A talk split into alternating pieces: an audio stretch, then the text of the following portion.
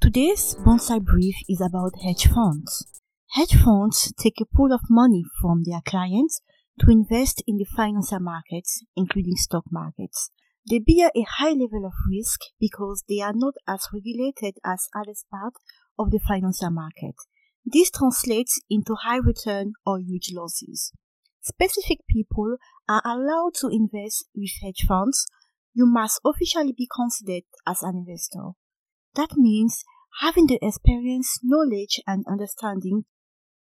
A lot of leverage is involved in hedge funds. Leverage means debt. This is basically using a lot of borrowed money to invest in the financial market, to gain profit, then return the borrowed fund back. This is why high net worth individuals, institutional investors, and verified investors are the major players in this field. Bonsai Money is brought to you by money for you dot org. Visit at Bonsai Money on all socials.